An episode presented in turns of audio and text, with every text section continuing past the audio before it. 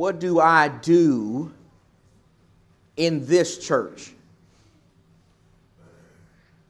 What do I do in this church? That is the question that I want to challenge us with this morning as we begin this study from God's Word. For those of you who are members of this congregation, the Monte Vista Church of Christ, I want to challenge all of us to think about this question right now. What do I do in this church? Many of you know that every year at around Thanksgiving, my family and I, we go back to our home state of, of Texas. We usually go right to East Texas, but this year we decided to do things a little bit different. Instead of going right to East Texas, where we are from, we decided to spend a few days staying with my biological mom in, in Houston, Texas.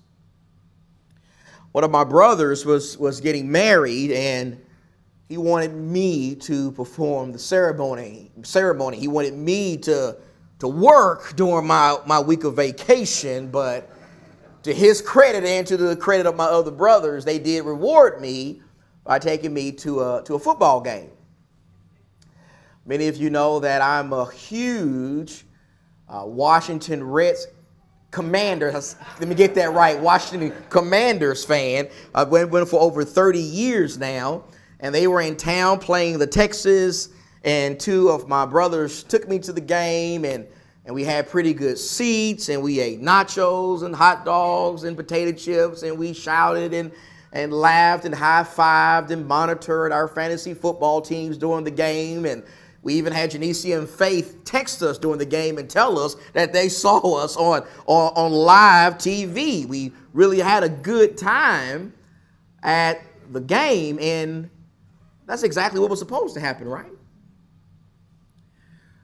That's exactly what we should have expected to happen attending something like that. You see, as human beings, whenever we attend a football game or a Suns game or, or a Diamondbacks game or a play or a movie or, or, or a concert, we should expect to have a good time. We should expect to be entertained. We should expect to be able just to just to kick back and, and relax and enjoy all of, of the action. Those are the kind of expectations we should have when it comes to things like that. But here's my question this morning. My question is, should we have those same kind of expectations when it comes to this right here? when it comes to assembling with other saints to worship and even being part of a local church. How would the Apostle Paul answer that question? Well, let's go in our Bibles to Romans, please. When you go in your Bible to Romans chapter 12, I want to show you what the Apostle Paul says about this as he writes to a church in the book of Romans. He's writing to, the, to a local church in the city of Rome. And in Romans, the 12th chapter, and in verse number 4, in verse 4, Paul says, For just as we have many members in one body, and all the members do not have the same function, so we who are many are one body in Christ, and individually members one of another, since we have gifts that differ according to the grace given to us each of us is to exercise them accordingly. If prophecy, according to the proportion of his faith, if service in his serving, or he who teaches in his teaching, or he who exhorts in his exhortation, he who gives with liberality, he who leads with diligence, he who shows mercy with cheerfulness. Now, what is the Apostle Paul? What is he, what is he emphasizing there in those verses? What is he teaching us? What is he saying to us? Well, before we point out what Paul is saying in those verses, let's first point out some things that he does not say. First, notice that Paul does not say that being part of a local church is like going to a football game. He doesn't say it's like going to a Suns game or to a concert or to the movie theater. He doesn't say that God wants us to be to be customers or merely spectators and observers or people who just come in here and fill, fill our favorite pew and put a check in the collection basket and listen to some sermons and some Bible classes. Paul says that being part of a local church goes beyond that kind of stuff. It doesn't involve merely doing those kinds of things. Instead, what Paul says is being part of a church involves, well, it involves being involved. It involves being a worker and a contributor. It involves diligently seeking to be an active part of the body. That's what Paul is saying there in those verses. And the question is do we understand that? Do I understand that? Do you understand that? If you are a member of this church, do you understand that there's work for you to do in this church? You understand that? You understand that if you're a young person? If you're a young person, if you're a young Christian or disciple, do you understand that there's work for you to do in this church? Do you understand this if you are a senior saint? If you're a seasoned disciple, maybe even a retired disciple, do you understand that there's still work for you to do in this church? If you are a woman, if you are a faithful sister, if you are a new convert, if you are a new member in this church, if you're someone who may not have the best health right now, do you understand that there's still work for you to do in this church? And that is something, my friends, that you're having a hard time understanding right now, then for the next few minutes, I want to I want to do my best to help you understand that. I want to help you understand that from the Word of God. Now that we've spent the last few months talking about the work of shepherds or elders in the church, and the work of deacons in the church, and even the work of preachers in the church, today I want to wrap up this short sermon series by talking about you. I want to talk about the work of you in the church. I want to talk about how there is work to do for every single member in the church. I want to show you very clearly that while you may not be a shepherd in the church, while you may not be a deacon in the church, while you may not be a preacher in the church, there's still a lot of important work for you to do in the church. In fact, this morning I want to offer you five very specific works that every member, that every person, I don't care who you are, I don't care how long you've been a Christian, I want to give you five things that every Christian can do in the church right here and right now. And the first one should be pretty obvious to us. The first one we've already been doing it today. It's the work of the work of worshiping. The work of just gathering with other Christians to worship God and his son Jesus the Christ. Jesus talks about worship in a conversation with a Samaritan woman at a well in John chapter 4 and verse number 24. Remember, Jesus talks about worship. He says, God is a spirit. And those who worship him must worship him in spirit. That's from your heart. With passion, zeal, concentration. We got to worship God in spirit and also in truth. That means we got to worship God not just in any way we desire, but we got to do it His way. We got to worship according to the prescription or the pattern He's given us in His Word. We must worship God in spirit and truth. We find the early Christians doing that very thing. Remember Acts 2, after we read about those 3,000 people in Jerusalem who obeyed the gospel. They repented of their sins and they were baptized for the remission of their sins and added to the church. The first thing we learn about that early church is that they worshiped. They continually devoted themselves to the apostles' teaching, studying the scriptures, studying revelation from God, enjoying fellowship, spiritual fellowship, communion, sharing, joint participation in a spiritual relationship, the breaking of bread, taking the Lord's Supper, and in prayers, talking with God together. The first thing we learn about the church is the church worshiped. The church in Jerusalem worshiped God together, and that pattern continues throughout the New Testament. You should have noticed Acts 20, verse 7 in your Bible reading. Remember Paul, his way to Jerusalem, delays his journey. Delays his journey when he gets to Troas because on the first day of the week he wants to gather with other Christians. He wants to worship. He wants to take the Lord's Supper and, and, and, preach and teach the Word of God. And then go in your Bible, please, to 1 Corinthians chapter 14. In 1 Corinthians 14, I think we get a little snapshot of what was going on in the Corinthian congregation. In 1 Corinthians chapter 14, in verse number 26, in verse number 26, Paul says, What is the outcome then, brethren, when you assemble? gather together in one place like we're doing right now. When you assemble, each has a psalm, has a teaching, has a revelation, has a tongue. There were miraculous spiritual gifts in the church at this time, has an interpretation of that tongue. And then Paul says that all things be done for edification. Lot we could say about that verse, but for the purpose of this study, notice, notice how Paul tells us that 2,000 years ago in the city of Corinth, the brethren there did what we're doing right now. They assembled. They gathered together. They gathered together to sing and to teach and to exercise spiritual gifts and edify one another as a spiritual body. And all of these verses here and in so many others, we learn that God requires, He requires Christians to assemble. He requires them to come together. He requires that they gather together on this day, the first day of the week, so that they can do the work of worshiping Him. So that they can sing and pray and learn and give and remember the Lord's death by taking the Lord's Supper, and so they can encourage each other. And so they can edify and build up and strengthen and help one another in the faith. When you go in your Bible, please, to Hebrews 10, you know I'm going to these passages. For those of you who are in the Hebrews class, these passages are probably still fresh in your mind right now. Remember Hebrews 10, look at verse 23.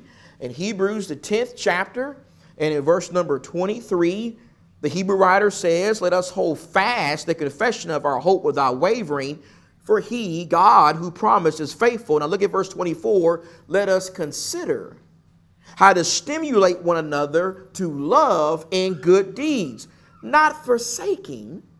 And here's that language is again our own assembling together, as is the habit of some, but what? Encouraging one another. And all the more as you see the day drawing near. Notice how, in addition, in addition to worshiping, gathering to worship, in addition to that being the time where we honor God, we praise God, we worship God, in addition to doing those things when we come together, this time is also a time when we encourage each other, when we serve each other, when we build up each other, when we strengthen each other as brothers and sisters in Christ. It is not a time where we view ourselves as merely spectators. It is not a time where as soon as we walk into the door on Sunday, we're, we're, we're, we're, thinking, we're thinking like customers. We walk through the door and we're, and we're thinking like consumers. We want to, the song leader to, to sing our favorite songs today. And, we want the preacher to preach on our favorite topics. And we're going to be mad if we come in here and somebody is sitting in our pew. That kind of stuff is nonsense. That's garbage. That's selfish. It's not Christ like. It's not in harmony with what the Bible says needs to be in the mind and the heart of a New Testament New Testament Christian according to these verses. God says that this time we are together is a time where we all need to be doing something. We need to be doing something for Him. We need to be doing something for Jesus. We need to be doing something for the Holy Spirit. We need to be doing our best when we come in here to concentrate in our worship and to sing out and sing loud and to give back sacrificially and to remember the Lord's death and to reflect and listen and learn and grow and be aware of the Lord's presence. This time we are together is a time when we do so many good things for our God, but not only do we do good things for our God, during this time we also do good things for each other. We also do good things for the people sitting next to us in the pew this morning, and the people sitting in front of us, and the people sitting behind us, and the people on the other side of, uh, of the building. We also do some good things for our young people here.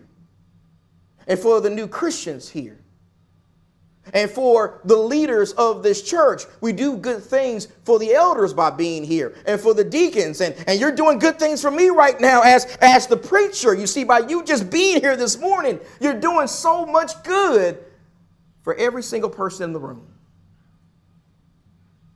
You're doing so much good for every brother and sister in Christ. You are letting, by you just being here this morning and worshiping God with all your heart, you are letting every Christian in this room know that they're not alone in this battle against the devil. You're letting every Christian know that you are with them. You're helping our worship be better today. You have helped the singing be better today. You're helping the preacher be, preaching be better. You're helping the giving being better. You're helping the prayers, the partaking of the Lord's Supper. The more Christians who assemble together in this place to worship God, the more edified we all are. The more encouraged we are. The more built up we are. Let me tell you something. I am more edified when I worship with 20 Christians than I am with 10. And I'm more edified when I worship with 50 than 20. And I'm more edified when I worship with 100 than 50. And I'm more edified when I worship than with 150 over 100. And more edified when I worship with 200 than 150.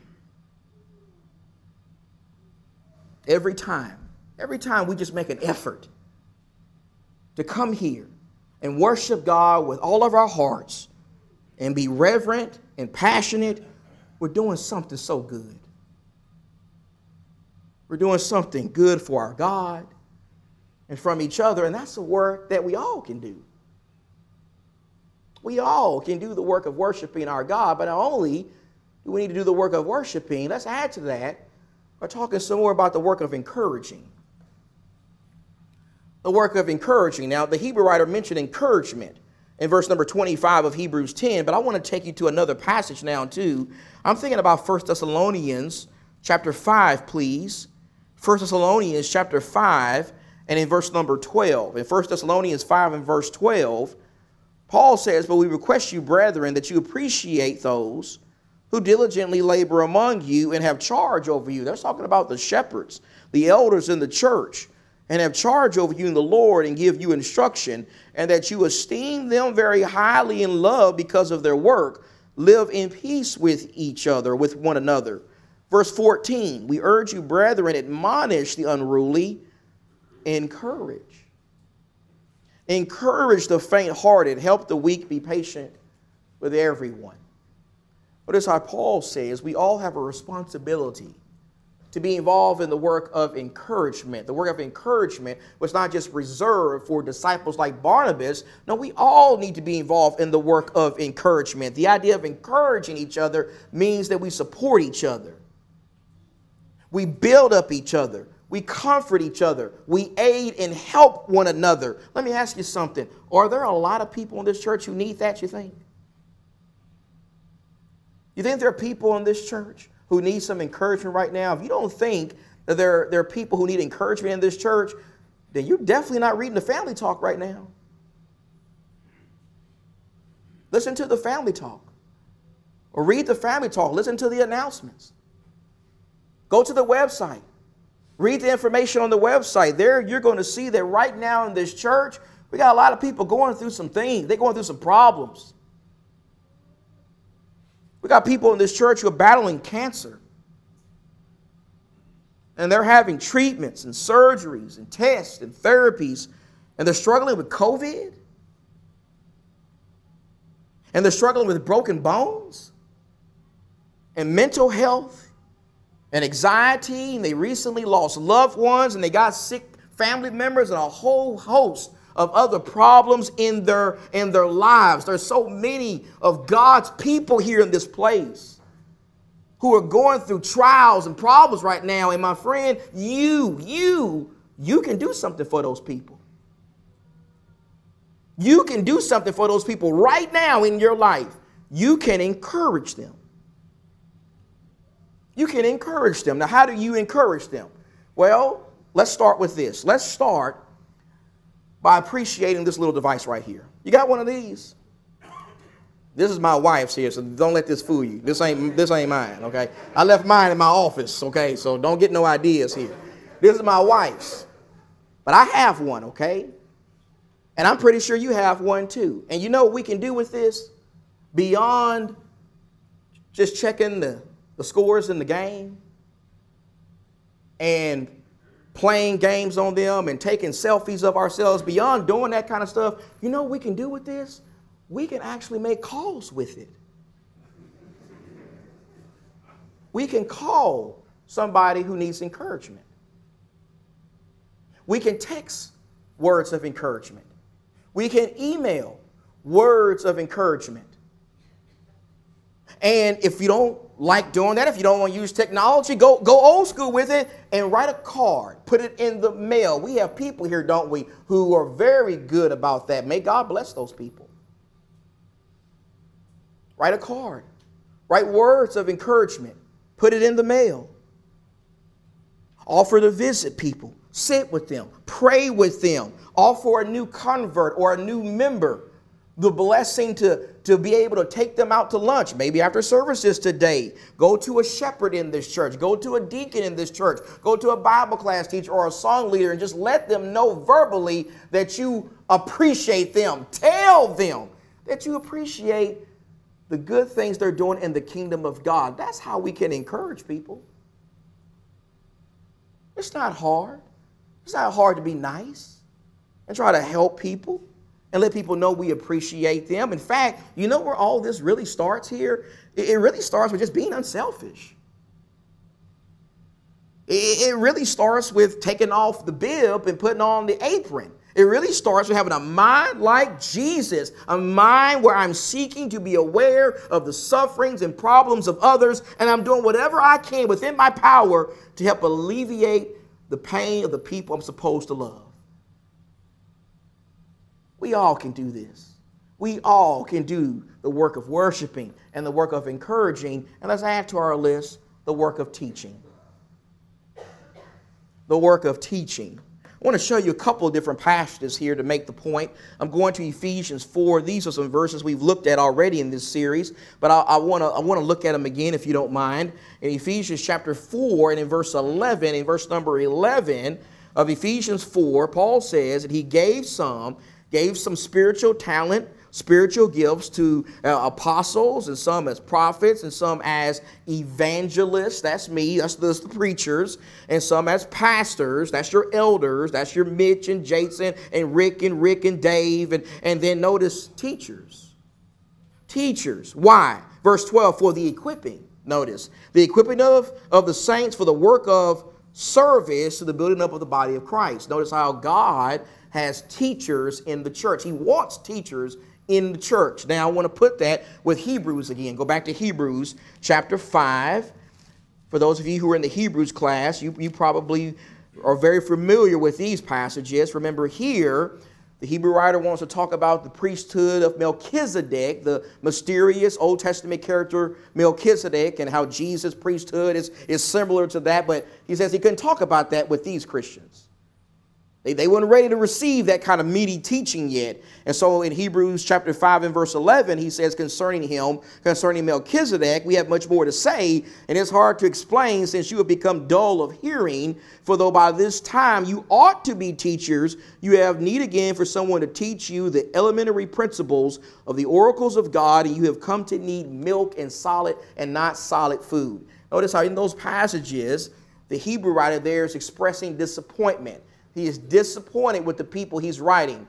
He's disappointed because by that time, he says, they should have grown.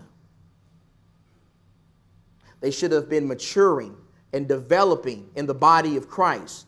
They should have been developing to the point to where they were teachers.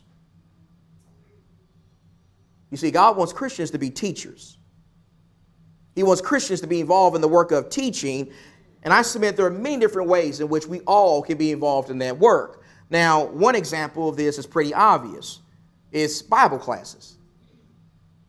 One avenue for teaching is teaching a Bible class. And one of the great things about this church, and I think you will agree with me when I say this, is here in this church, we are blessed to have so many wonderful and talented Bible class teachers, right? We have wonderful teachers. We have wonderful classes for, for people of all ages, and we have wonderful teachers. We have wonderful Christians, male and female, who prepare diligently for their classes and they teach with excellence. God has blessed us as a church to have so many wonderful Bible class teachers. And if you want to be a Bible class teacher or learn how to, be, to become one, go and talk to one of the shepherds. Go talk to one of the elders. I, I'm confident that they will help you become a Bible class teacher, but teaching a Bible class is not the only avenue we have as Christians to be teachers. Now, it is an avenue, but it's not the only avenue. Another avenue we have to be teachers is teaching the lost. Teaching the people in our little circle of life, teaching our neighbor, our co worker, our family member, our friend, someone we have a relationship with, the gospel. That is something that we can all do. And then for us parents in the room, we need to be teaching our kids. We need to be grounding and developing our children in the Word of God. We need to understand what Paul said in Ephesians chapter 6 and verse 4, and that is the primary teacher of our children should not be their Bible class teacher. Instead, it should be us. It should be the father and the mother. We, as parents, need to be teaching our children the Word of God every single day. And we also, as a church, need to be teaching new converts I'm reminded of what Jesus said back in Matthew 28 when giving the Great Commission. I want to read this.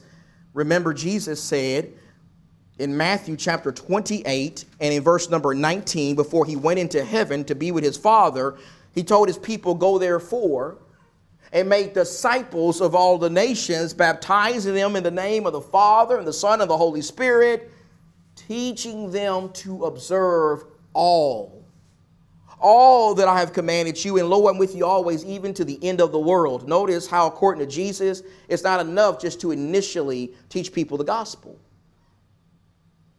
It's not enough just to baptize people.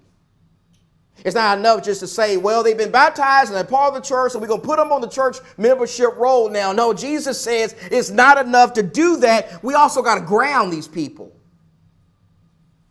We got to fortify these people. We got to establish these people in the faith. We got to continue helping them learn all that God has commanded. It is not enough to just initially convert them.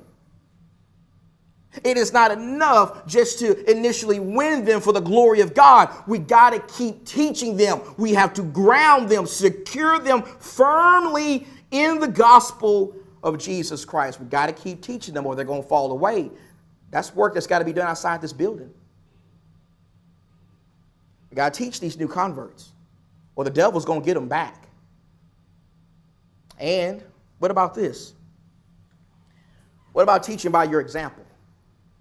By our example. I'm going to 1 Timothy chapter 4 and I'm listening to I'm listening and reading what the apostle Paul said to Timothy there in 1 Timothy chapter 4 and in verse number 12, there the apostle said these words Let no one look down on your youthfulness, but rather in speech, conduct, love, faith, and purity, show yourself an example of those who believe. So, Paul there is writing to a preacher. He's writing to a young preacher named Timothy, and I'm also a preacher. I'm probably about Timothy's age at this time, and I'm going to tell you something. One of the great privileges and joys of my life is being a preacher. It's being a preacher, but not just being a preacher, being your preacher. Being your preacher. That is one of the great privileges and joys of my life. But let me tell you something no sermon I ever preached from this pulpit will ever be as powerful and effective as this sermon Paul is talking about in this verse. The sermon of your example. You see, the sermon you preach and teach by your example will have far more of an impact than any sermon I could ever preach to your kids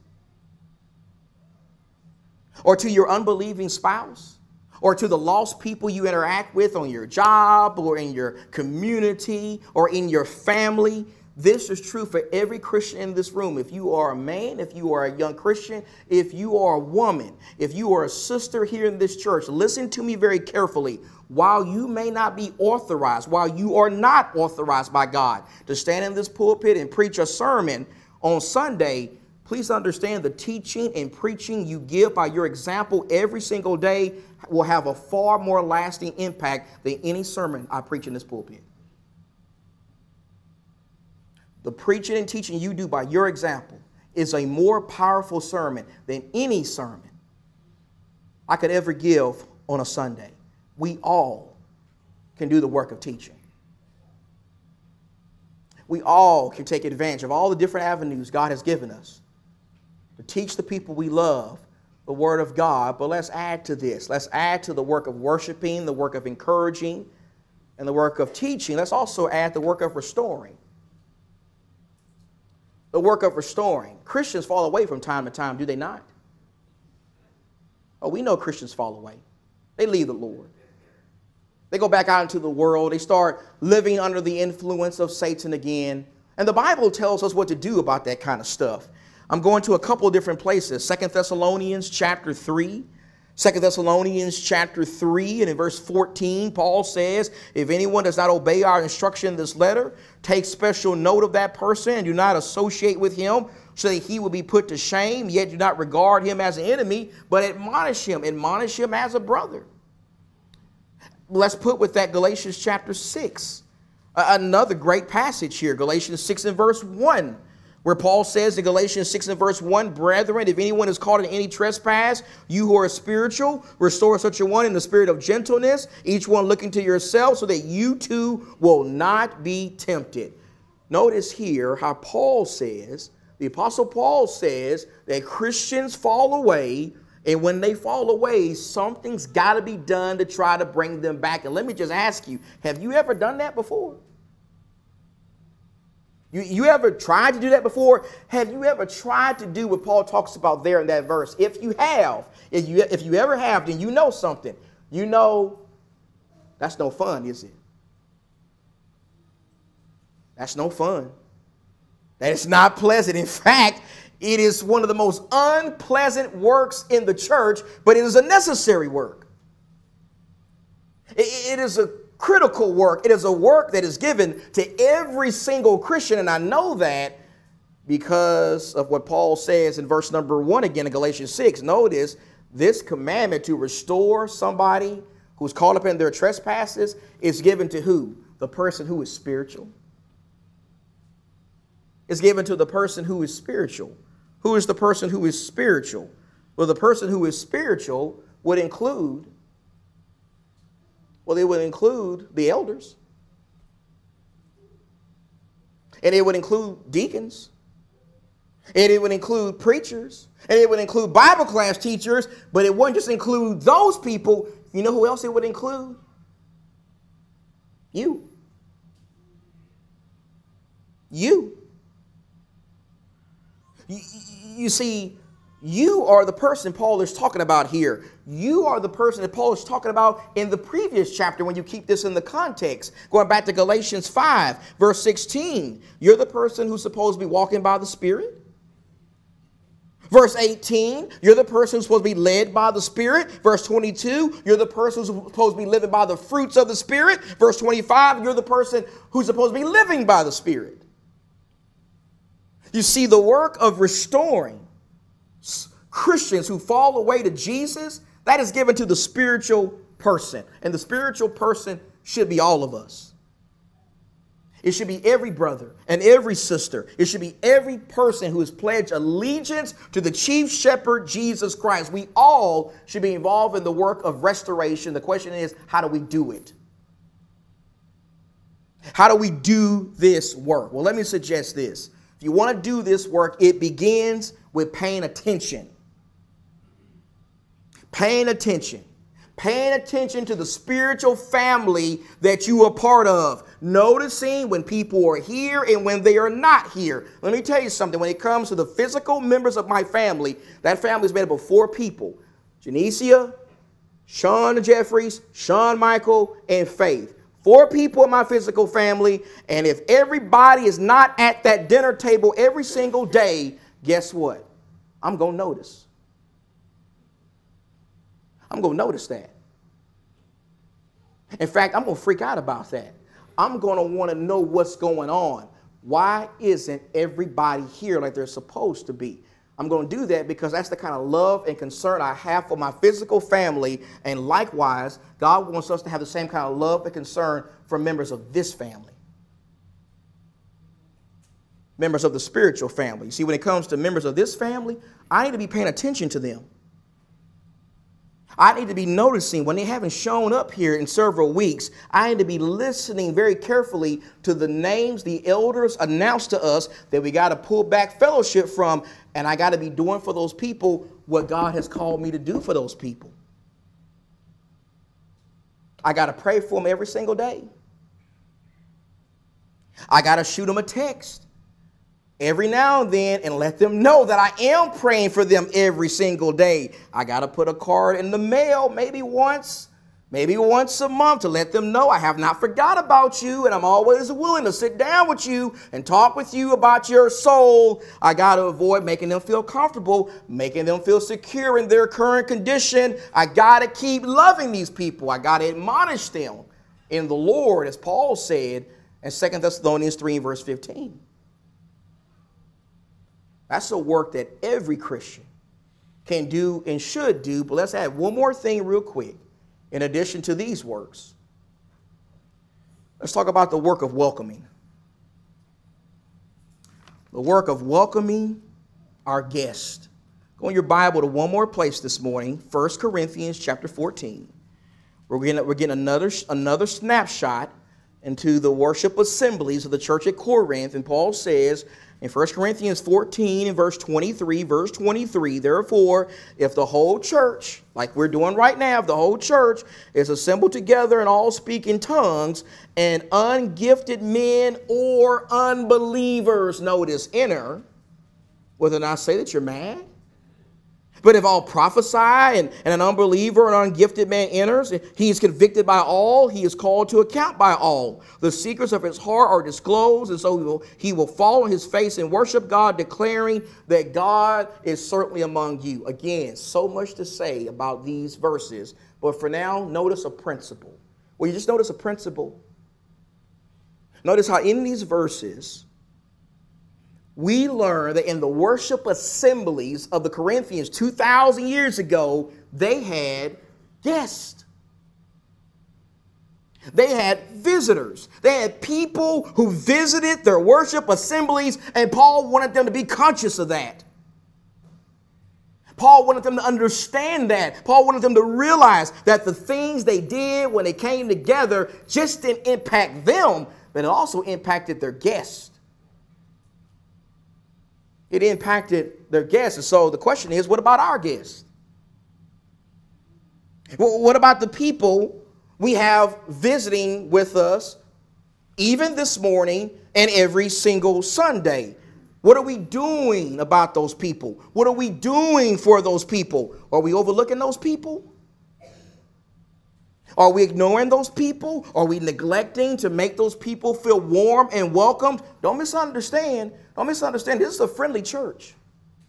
This is a friendly church. In fact, if you ask me, I think this is one of the friendliest churches in, in all the country. This is a very friendly church, but if we're not careful, we can find ourselves being friendly only to each other. If we're not careful, we can find ourselves giving attention only to each other and the little circle of people that we are comfortable with already, and we neglect our guests. And so, if you want to do something important every time you come to this place, serve guests. Serve visitors. Put on your visitor goggles before you walk through those doors. Speak to some visitors before services. Let them know you're happy that they're here. Give them a family talk. Follow the 10 minute rule after we sing the last song. You know the 10 minute rule is, right? The 10 minute rule is this instead, after we sing the last song, instead of flocking, to the same people you talk to all the time and who are your best friends and you're probably going to talk to all during the week and you're probably even going to go to lunch with them right after you get in your car instead of talking to the same people. For the first 10 minutes after we sing that last song go and find some guests. Shake their hand. Thank them. Invite them to come back. Get to know them better the work of worshiping, the work of encouraging, teaching, restoring, welcoming. These are works that we all can do, right? These are critical works that we all can do. These are critical works that are just as important as anything else we've talked about for the last several months. And I hope and pray that you will jot these things down and remember them.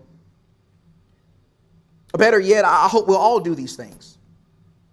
I hope we all put these things into practice. I hope we'll all understand that it's not enough just to be a member of a church.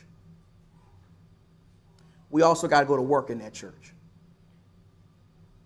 We got to go to work and do our part in the body of Christ. And my final question this morning is Are you part of the body of Christ? Are you part of the church of Christ, the church that Jesus purchased with his blood? If you are not part of the church that we can read about in the Bible and you want to be part of that church, we can help you with that this morning.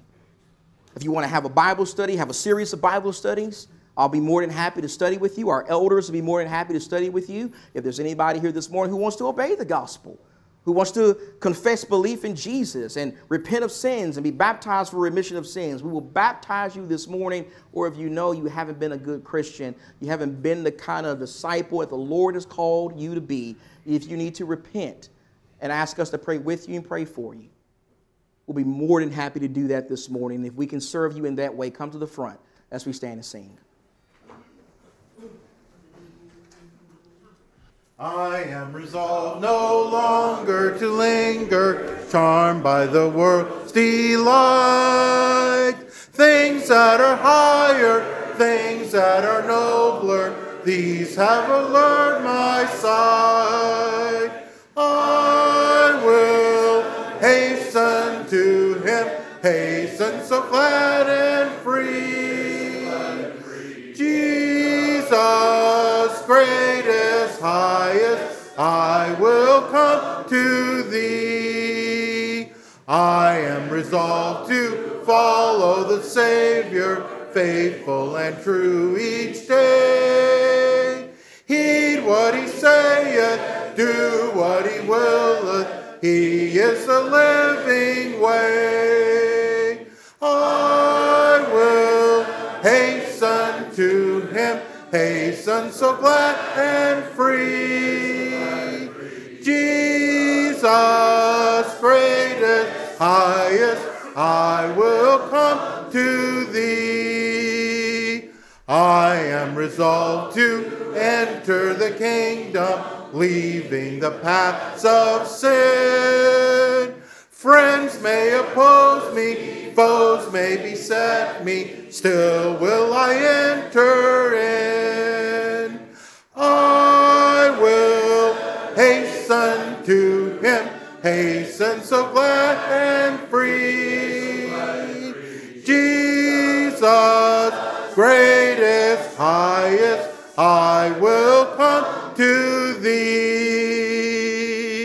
Please be seated.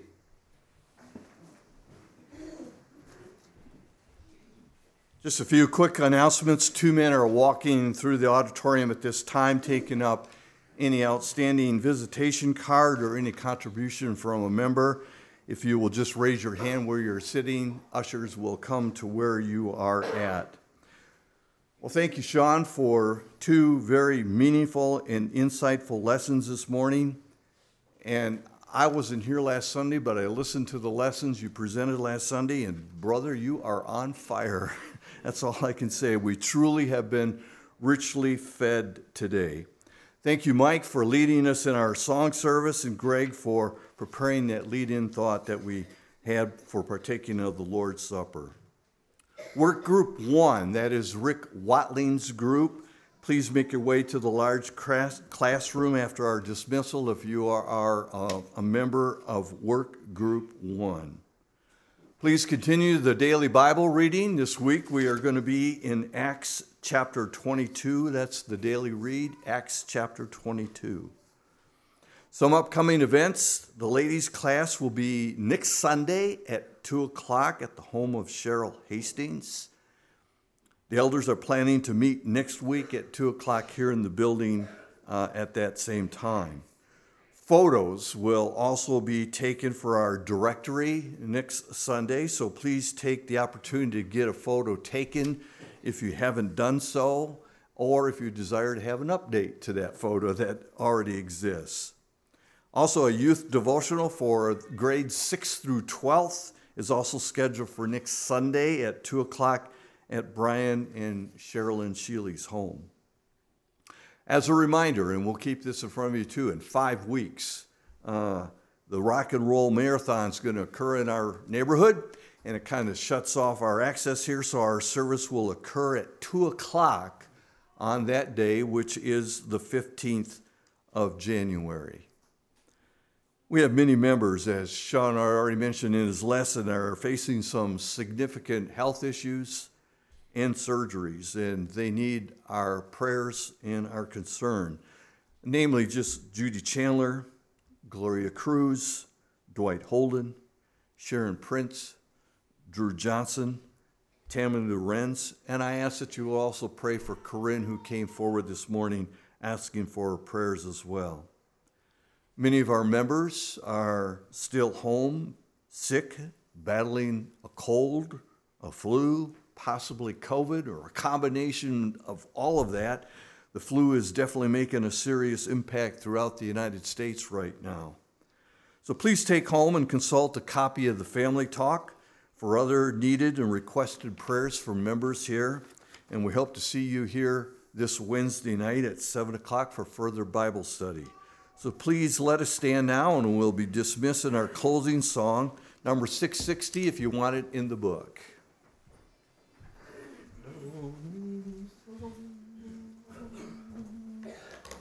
Anywhere with Jesus I can safely go. Anywhere he leads me in this world below.